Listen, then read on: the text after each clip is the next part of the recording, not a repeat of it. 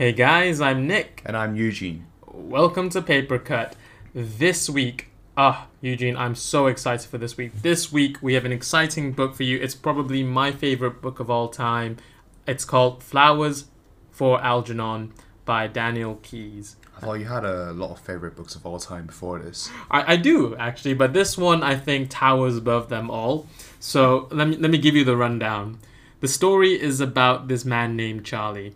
Now Charlie at the beginning of the book has an IQ of 68, which in many cases, including mine, is is not really high. You know, I have a similar IQ, so Can Um, relate, can relate. can relate.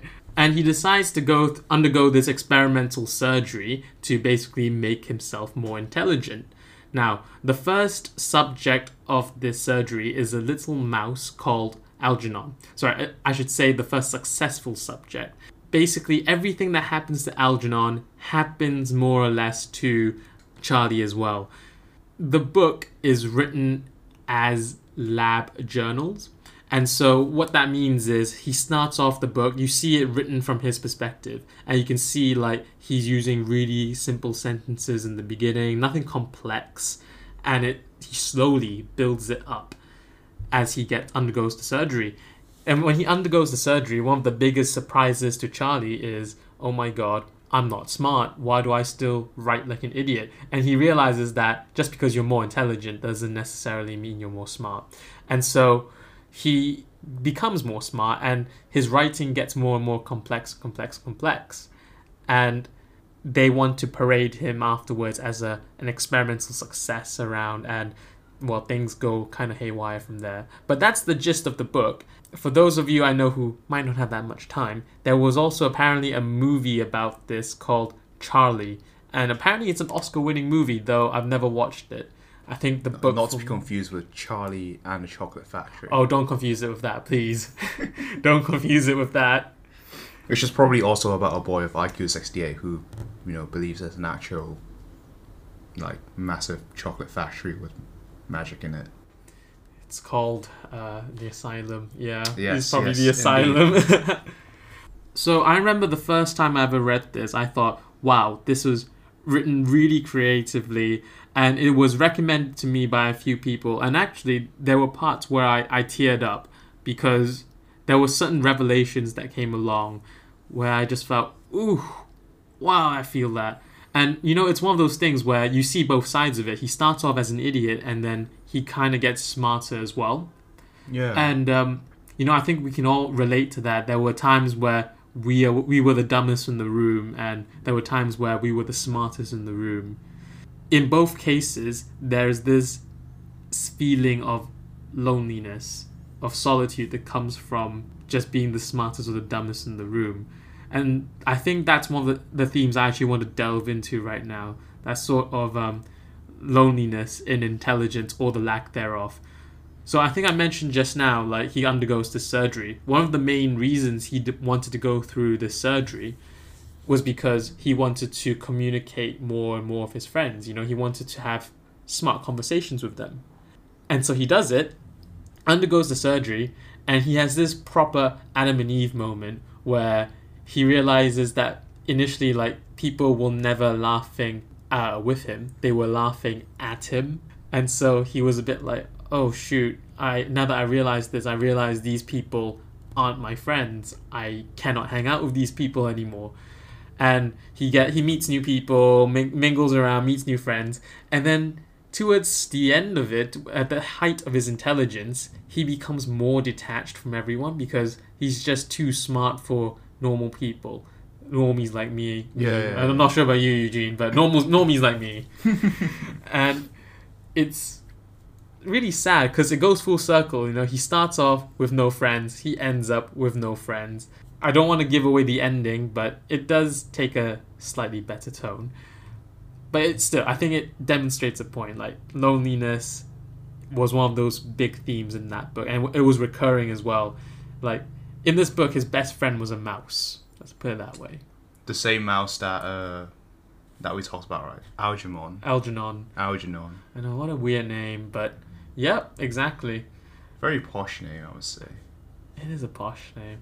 But like, I think that's one of the main things that sort of resonates with me with this book. So like, It's like when you talk to people and then you try to like say something to prove like to make a point and then they just completely didn't get the point and they just say something else and you just like all right I just wrote that massive thing for you but okay yeah, it's like that right it's kind of like that. I, I think you I think you're more or less on the same wavelength as I am. Like people tell you stuff, uh, you tell people stuff, but they just don't absorb it. They don't absorb it the same way we uh, you and I do. yeah And so, in that sense, it's it can get quite lonely. Um, I know I use that word a lot, but I read somewhere else like I wasn't from this book where loneliness is when people don't understand you or something. It's not even like you can be in a room filled with people and still be lonely. oh yeah no definitely so apart from loneliness it's also like quite frustrating when they don't get your point and you you actually you you actually like spelling out for them right it's like there's that as well so You have to spell it out. You have to explain it to them. You know what's the worst feeling? The worst feeling is when you say a joke and people, and then they don't get it. Maybe because of cultural differences, or maybe they're not smart enough, or maybe your joke's a bit too far fetched. That's only funny to you. Yeah. And then you start doubting yourself and you're like, Am I the not funny one? Am I not funny? Am I the dumb one? and then you have to explain it, and it's uh, you, we've all had to explain jokes, and it's Yeah. just so awkward. But here's the thing, right? Yeah. Listening to the plot of the story, I've always thought this to myself, like, what is smartness, you know? Like, if I was the most intelligent guy in the room, but I don't switch myself, or I don't sort of like put myself in the same wavelength as the rest of people in the room, such that I feel bad about myself, am I really that smart? it's interesting that you mentioned that because when I was younger and and wise, and obviously not as wise, I used to believe that smartness meant knowing a lot of things and being able to spurt things out here, there, the pa pa pa. As I grew older, I realized I think being the smartest one in the room is sort of being the one who can adapt easiest to different situations. Yeah, right. That's Um, why it's yeah. that's, why it's adapt and survive, not be smart and survive. I mean, it helps, but yeah, Yeah, yeah, exactly. yeah. It's adapt and survive. Uh, and I think there is a, an amount of fluidity in that intelligence that you you need to survive. So I definitely do get it, but at the same time, you know, like I guess when we talk about this sort of smartness and intelligence, it's also the depth of what you say. So, like, if I told you um, Jill went to the park or something like that, um, it might mean even something simple like that might mean something different to different people. For example, if I said Jill went to a park, went to the park, and if the person knew Jill and probably wasn't really bright, he might think, okay, casual, whatever. But if I said it to someone like who was a bit smarter, who knew, was more aware, they'd be like, okay, Jill went to the park because X Y Z happened to her, and therefore she must do X Y Z to do Mhm. that. I guess it's sort of making those connections, and when you're in a room of, filled with people, I don't think everyone captures the same amount of depth in what you say. Is my point, No, that is true. and that loneliness comes from that sort of gap. Do people really understand what you're saying? Do people truly, fully, hundred percent understand what you're saying, or are they just catching the surface of it and not really all of it? But you know, like like I said, this is a matter of experience and just catching up with the A matter of knowing what to listen to, right? A matter of knowing what to listen actually, to, it's yeah. actually bad if you're both ways. If you're really dumb, you don't know what the other people are saying. But if you're really like smart, then I guess like you would take you would just listen to everything, and you won't know what which parts of their sentences to address.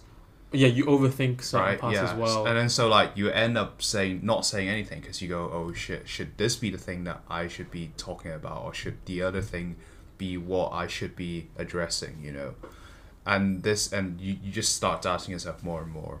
Always um hard thing to talk about, and I guess this is why like thank God there's seven billion people in the world because Yeah, there's always someone talking. If there's not me, there's no awkward silence. You know, right there's someone else who um, break it for me, right?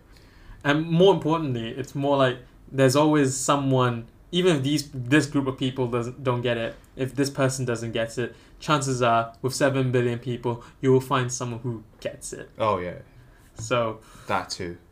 well that too. That too. luckily there is a there is reprieve for all of us.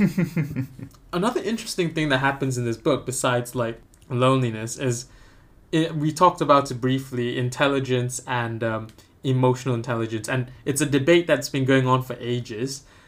Uh, I don't want to go into too much detail about uh, IQ, EQ, but essentially, IQ says that it's your ability to pick up new information and to apply it immediately. So, someone like Einstein would have had high IQ. Uh, then there's EQ, where it's like emotional intelligence, and basically, someone with high EQ knows. Well, I actually don't know what high EQ represents, but if someone with low EQ would Like, probably laugh during I a feel like funeral or something like that. high like high EQ is like charismatic people, right? They, they know how the other person's feeling. Like so when you say what high or low EQ represent, I feel like it's like charisma and uh, sort of understanding to other people's emotions, that kind of stuff. I think it's more the second. Like I think you could be you might not be charismatic, but you could be very good at getting the other person. Mm-hmm.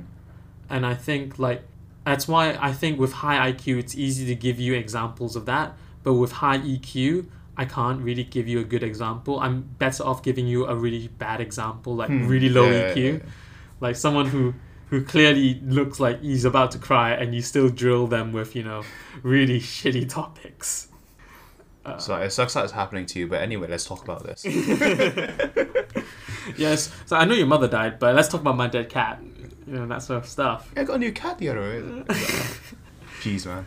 Oh man, I, I put myself on the low EQ category, so I'm not Yeah. I'm not that great. Better either. safe than sorry, I know. Me too, man.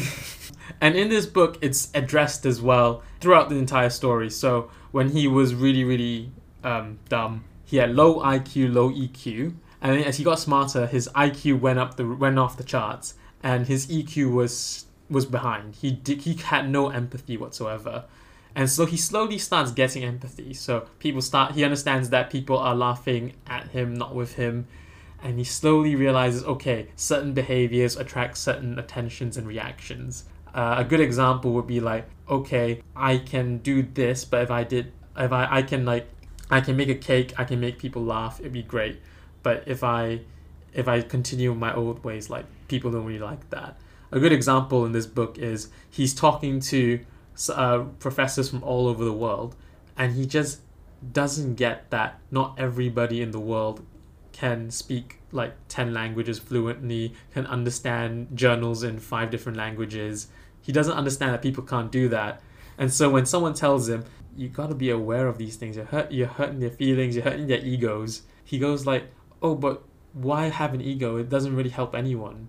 That sort of logical mindset. The way I looked at this was he was emotionally a child, intelligent, uh, intelligence-wise at its peak. You do see this sort of childish-ish behavior coming out every now and then, which is Well, that's the thing, right? The emotional intelligence stuff it only comes with experience. It doesn't come with it doesn't it, it, it doesn't ha- get handed to you on a silver spoon. You know, everyone everyone has at some point said something that upsets other people, and only after they fucked up do they know. Okay, next time I'm not gonna say that.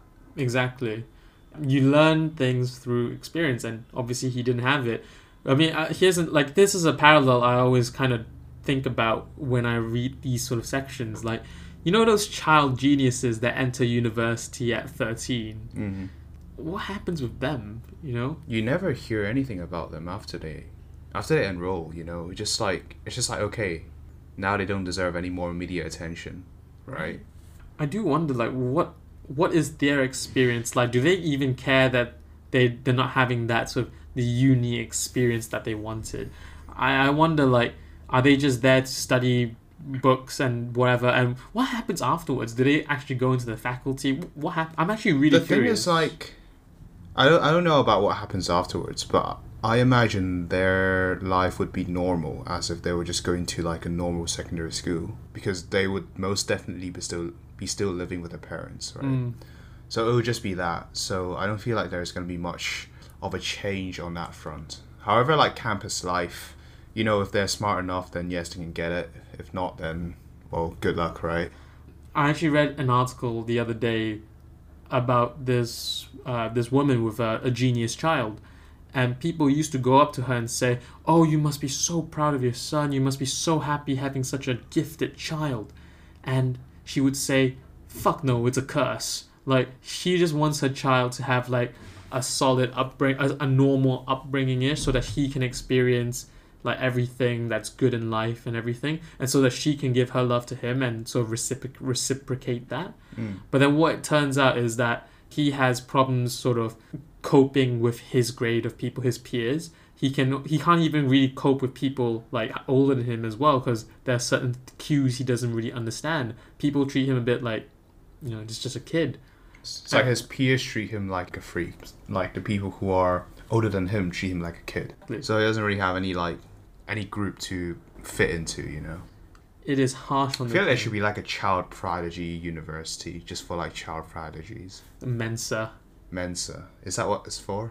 No, I think Well- Mensa is meant for like to collect geniuses and then say like child child saviors uh, school for talented youngsters. it's called Hogwarts. Ah yes. Yes. switch and flick the shit out of that. In in uni, we had we had people who were, you know, of that ca- of that age where they were they were still really young, went to university, and I guess Well we didn't have any nine year old first years. That's for sure. We had old ones, but we never we had we had em, we had emotionally nine year old first years, yes, but we did not have actual nine year old first years. Actually, I identify more as a six year old. Thank you very much. No, six nine, just a flip of the switch, you know. It's interesting though seeing these child prodigies and. Like, have you seen um what's the new show that just came out? Uh, Queen's Gambit. Ye no, I haven't seen it. I have meant to watch it. Ah, okay. Because when I watched it, it just reminded me of all the um, chess grandmasters in the world. Because if you're a grandmaster at a young age, you're a genius. Didn't Magnus Carlsen beat like um that Russian guy when he was eight? Yeah, when he was eight or something, or when he was thirteen. I actually don't know about that one, but I know. Do you know when Carlsen became the youngest grandmaster? At what age he became the youngest grandmaster in the world? It was like thirteen, right? Or, 13. Yeah. Bloody hell, right? That imagine becoming grandmaster at thirteen, like. Mad. That's mad.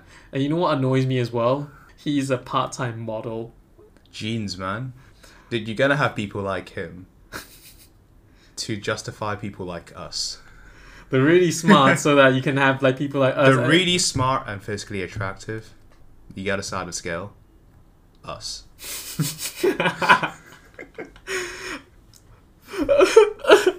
it's okay. At least I'm here. I, I also do think that you know we always bring up extreme examples because the child genius actually might have all right social skills. I think nowadays like the stereotype of the awkward genius has been more uh, debunked more and more. Like these people like that still I exist. people are more and more aware of it because it, it you know, ironically it gets explored more like through Big Bang Theory, Mm. um, like uh, I don't know the IT crowd, Hmm. the all those all those different kind of like shows that sort of explore the geeky uh, person who does uh, who does a science subject or whatever, right? Mm. And people actually are aware of that and they go, oh shit, am I like this? So they they they, they strive to change themselves. Oh, that's an interesting take. Because like I know I kind of did that when I looked at it. I was like, I don't want to be like Sheldon. So like, I actively worked on my uh, social skills. So now instead of like being really socially retarded, retarded, I'm only like partly socially retarded. Oh, join the club.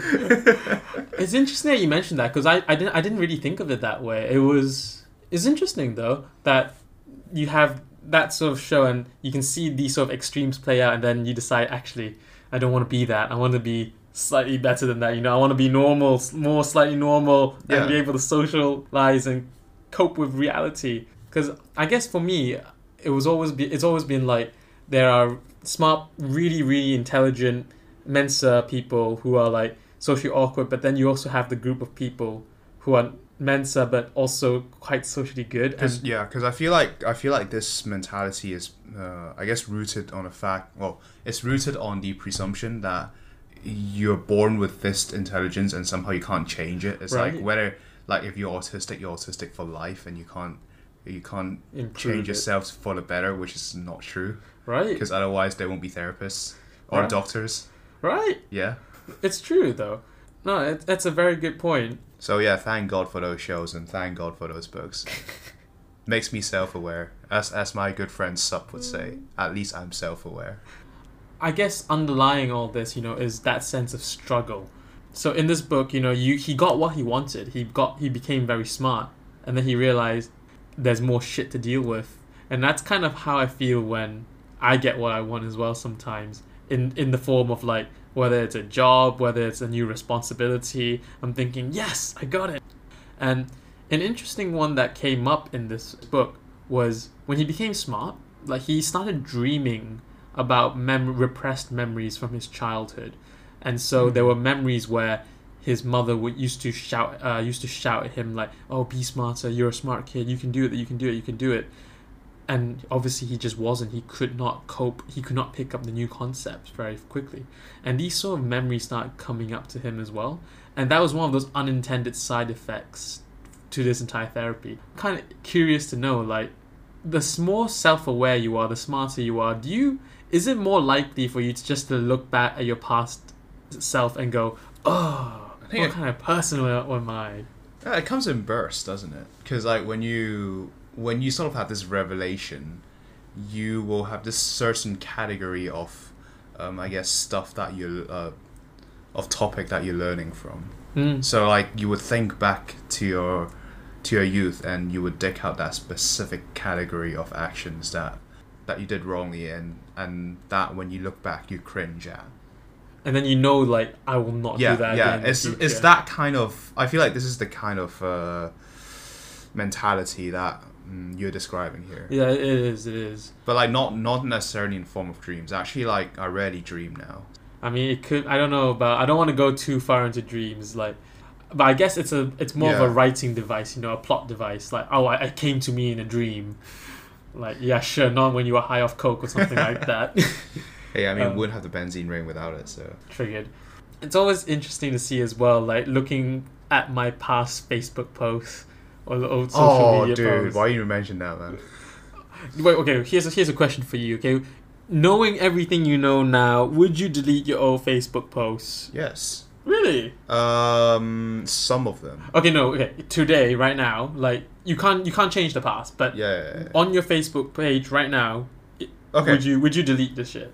Because personally, I'm just too lazy. Uh, That's that's my Yeah, no, that, thing. that that's my point as well. It's like if they were in front of me, yes, I would delete it, but I need to scroll so much down that I'm like, it's not worth it. Oh, has that never happened to you when you were in a with a group of friends and you guys are a bit bored and you guys Yeah, but that's the fun though. they, they they look at it and they go, "Oh yeah, no, you you look at you, you're retarded." I'm like, "Yeah, I'm retarded." Now now, now let's now let's look at yours. You know, and we all jab at each other, and that's the fun. People do that though. I don't know about Facebook, but Instagram, like people do remove their old shit. People, I mean, some of it they have an image. to Uh, I guess there. Instagram is a bit different because Instagram is is I guess it's the Facebook now, right? Yeah, yeah. So like they want to, it's like their updated profile, who they are now. Whereas like Facebook's like who they were before. It doesn't really matter that much because you can just go. It's like oh yeah no that's when I was still using Facebook. You can't say that was when I was still using Instagram. It's like that's that. True. That's okay. No, it's fair enough. But at the same time, like, I, I don't I don't know. I personally find it just too much of a hassle. It is too much of a hassle. That's why people only delete stuff two days beforehand and not further. Mm, I think fair enough. unless you manage your account full time, you're a model, and that's a different story. I can't do that. No, I'm not a model. Sorry. Dude, I mean, I don't even manage the Papercut account that much. The cases I get fully are people who've uh, broken up their boyfriends or girlfriends because I can imagine that oh yeah, yeah. it sort of stifles you from finding someone new or it you just don't want to be reminded of that period because the But it must be the most painful thing to go through all of the photos and delete them after you've broken up. Like that has to be like the worst thing ever. I cannot imagine that. Oh, I, I can imagine a lot worse, but I haven't felt I I haven't felt that or anything worse. So I'm very blessed in that sense. Yeah, I'm so blessed at not having a girlfriend my entire life. it's okay, bro. It's okay. Loneliness, right? Remember what we said about loneliness. It's good. It's healthy. That wasn't what we said. I, I, know we're running short on time, so personally, this is my favorite book of all time, Flowers for Algernon. and so I would recommend it to everyone and anyone. Uh, caveat this though, over the age of 13, because I think there are some things you need to experience yourself before you actually fully comprehend the book. And there are some things that happen in the book that a 13 year old might not fully grasp. And the language as well, like when it gets complex and complicated, it can get very complicated. But otherwise, the reread value of it is really good as well. Like, I've read it a few times now, Oh, and okay. every time I read it, I feel something. So no, this book kind of sounds like The Idiot by Dostoevsky, because um, The Idiot's also about a, it's also about a guy who, well, was an idiot, as the book says, and then like he underwent some treatment, he became normal. Well, it had a it had a darker tone to that. That's the uh, the that's the only difference. Wait, wait, wait, just just so that I can. What happens at the end? Uh, okay, so spoiler alert, but he just turns back into an idiot. You've basically described this entire book. Oh. I mean, how long is this book? Because The Idiot was like 600 pages. Oh, this one, according to Wikipedia, was 300 something, but my copy was like 200 something. Hey, I mean, maybe this is like a very good condensation of it. It could be. Uh, was there a mouse in the idiot? No, there was no mouse, but there was there was a lot of other characters. I wish it was just a mouse that Mm. easier to follow. You know, I what think. with Russian names and all that. Oh man, the Russian names. Like, I think the overarching, the starting idea might be the same, but Mm. good artists copy, great artists steal, and I don't know. Maybe this one was actually stolen. I need to look into it. Maybe this one was stolen off a off a vault recording. You know, from Fallout. Oh yeah, yeah. It's like you know how you know how Fallout uh, stories are told through uh, uh, lab records. Oh yeah. Because like when you said like you can see how this guy, um, Is his brain, his brain like uh, gets more and more intelligent as he writes stuff. Yeah. You remember that vault, that where they start putting like gas in. And people start writing Yeah. as though they're more crazy Yeah. crazy. Yeah, I remember that. Um, I just thought of that as soon as you said that. I mean, it's a brilliant strategy to Yeah, write, yeah, it right? is. All right, guys, that's all we have for today. Thank you for listening in. If you like what we do, follow us on Spotify. Just type in Paper Cut Podcast in your search bar or in any of your other preferred streaming sites. If you want to leave us a comment or let us know what you think, you can email us at papercut.cast at gmail.com or Instagram at papercut.cast no caps or Twitter. at papercut podcast one word no caps Look forward to seeing you guys next week for another episode. Until then, I'm Nick. and i'm eugene Peace out